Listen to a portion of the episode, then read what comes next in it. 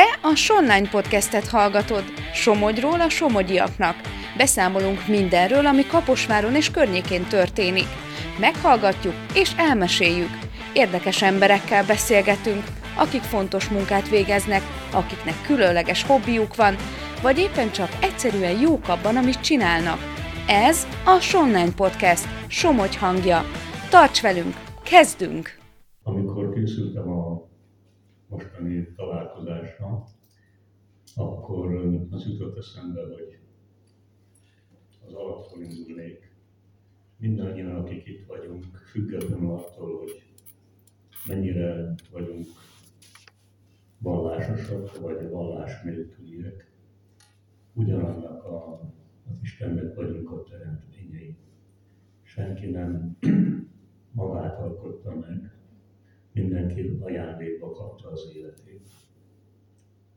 És ez így kezdődött. És akitől kaptuk ajándékba az életünket, az az irgalom Isten. A Bibliában Isten a szeretet, és Isten az irgalom. Nem egy tulajdonsága, hanem ő maga az irgalom. És ebben nekem az következik, hogy mindenki képes az irgalomra. Mert az ő képmásai és az ő alkotásai vagyunk. Ezt tapasztaltam a börtönben.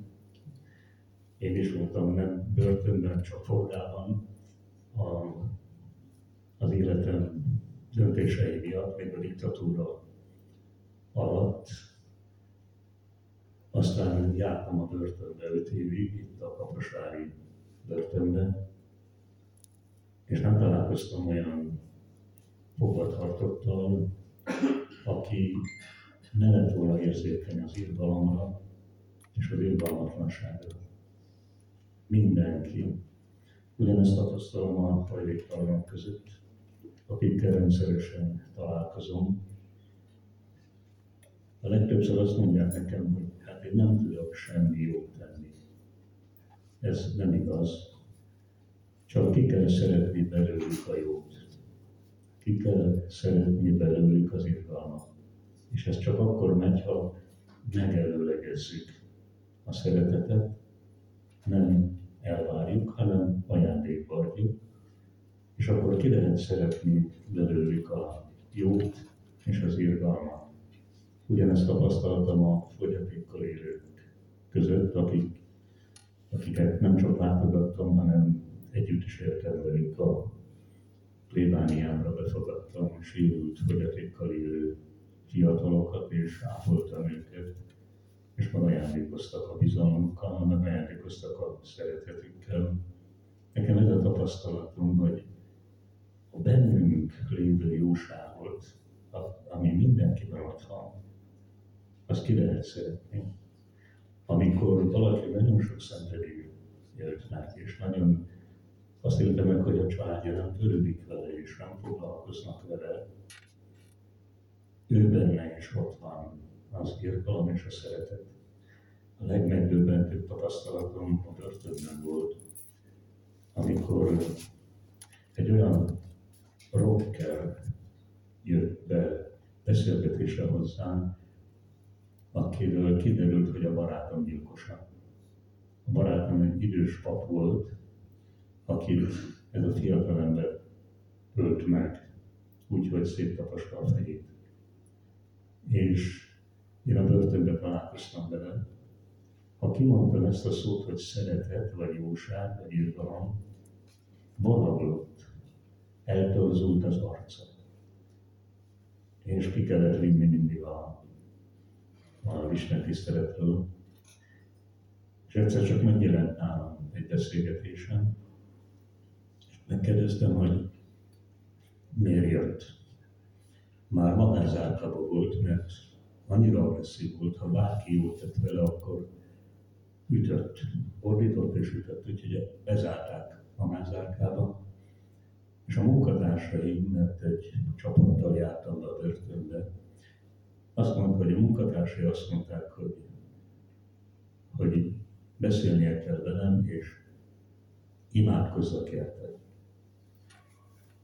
És amikor elmondta, elmondta a történetét, akkor döbbentem meg, hogy a barátom gyilkosával csendet.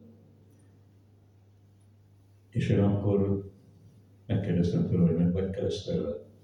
Mondta, hogy ő nem tud róla. Neki soha senki nem mondta.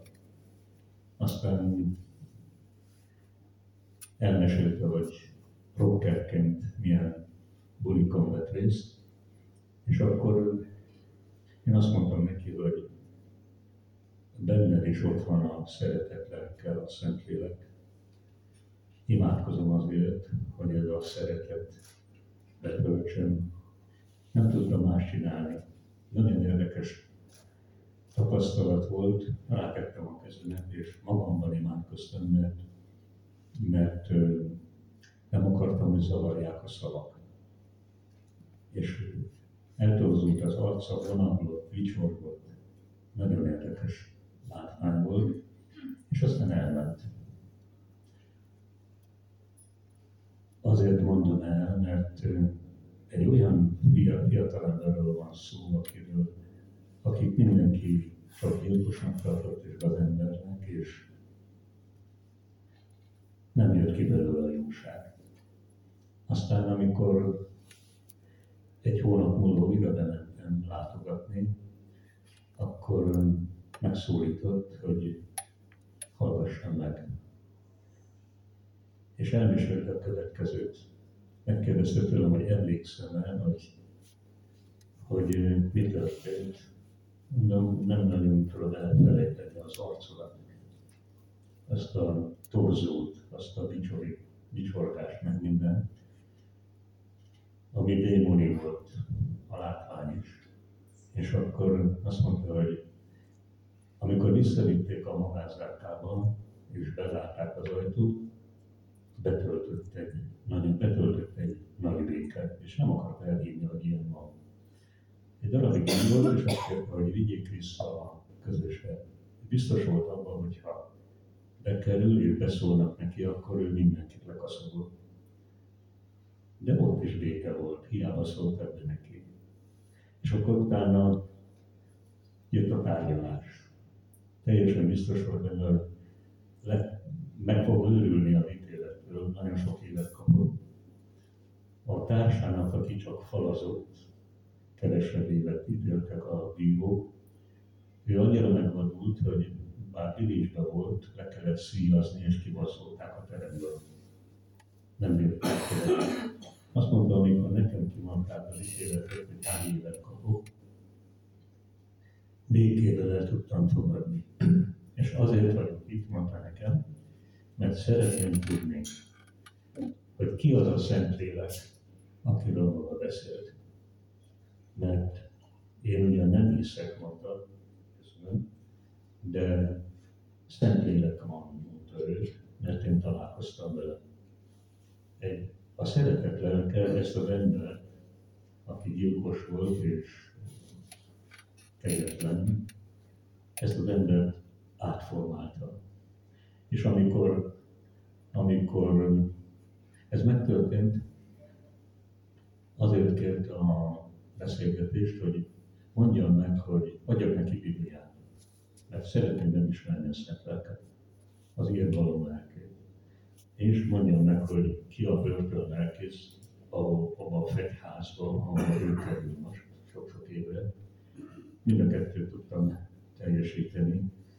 Én ezzel a fiatalemberrel, aki most már szerintem felnőtt, és valószínűleg kikerült a börtönből, nem találkoztam azóta.